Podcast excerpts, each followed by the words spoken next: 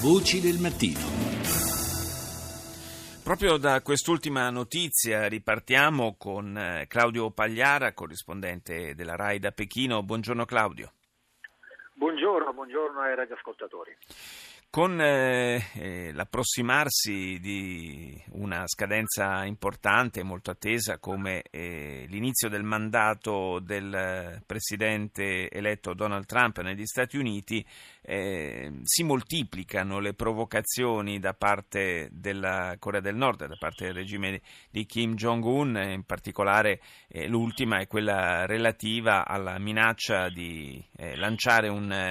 razzo, un missile balistico balistico intercontinentale eh, potenzialmente in grado di raggiungere anche le eh, coste americane. È una coincidenza questa, Claudio, oppure eh, c'è qualcosa di, di voluto, c'è una strategia?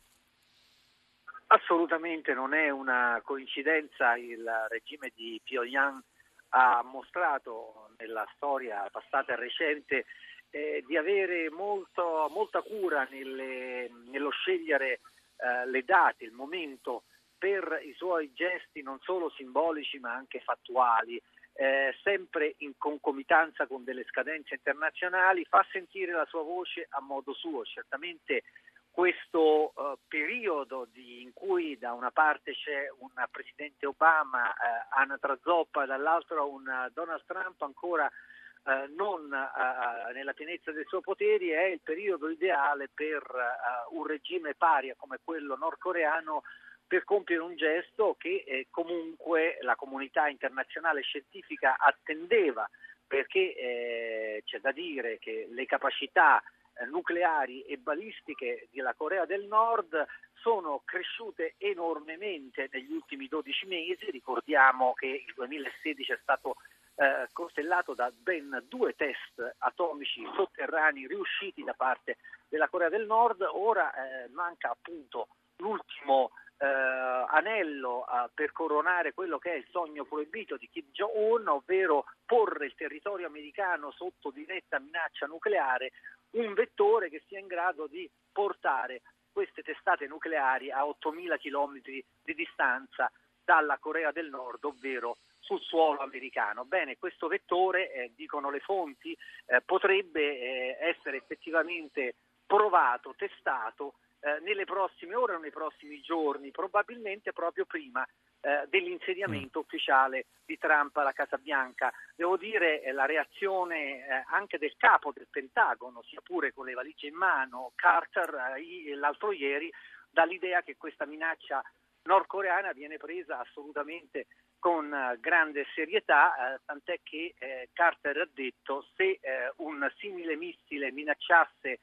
direttamente il nostro territorio, quello dei nostri dei paesi, del territorio di paesi alleati, non esiteremmo ad abbatterlo, anzi in questo senso le forze eh, americane sia qui nella regione sia ovviamente quelle sono istruite, il che significa che effettivamente il rischio eh, di una escalation certo. in questo delicato periodo è molto alto. Fra l'altro il tutto si inserisce in un eh, contesto regionale abbastanza eh, diciamo movimentato. La Corea del Sud vive una fase di instabilità politica per eh, il procedimento di impeachment eh, nei confronti del presidente Park, eh, c'è la questione delle Filippine che si stanno sempre più smarcando dall'alleanza politico-militare con gli Stati Uniti, addirittura sembra che siano intenzionate a fare delle esercitazioni militari congiunte con la Russia. Insomma, c'è grande movimento nella regione e saranno tutte gatte da pelare molto impegnative per la prossima amministrazione americana americana.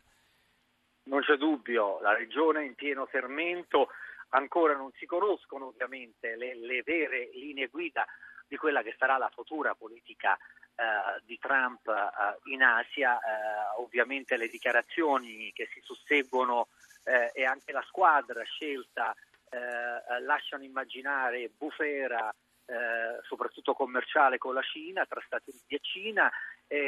e, intanto si muovono ovviamente le pedine, oltre a quelle che hai ricordato tu, eh, segnalo anche che domani arriverà qui a Pechino eh, il segretario generale del Partito Comunista eh, del Vietnam, mm. una prima visita, una seconda visita nella storia, lunga storia politica di questo uomo, che segna anche qui un riavvicinamento tra due paesi comunisti ma che negli ultimi anni eh, sono stati divisi da contese marittime. Dunque, come vedi, il quadro eh, del sud-est asiatico è in pieno movimento mentre tutti si chiedono, si interrogano su quale sarà la reale politica del presidente Trump in questa regione. Eh, molti, davvero molti aspetti interessanti da seguire nei prossimi mesi. Grazie, grazie a Claudio Pagliara per essere stato in collegamento con noi da Pechino.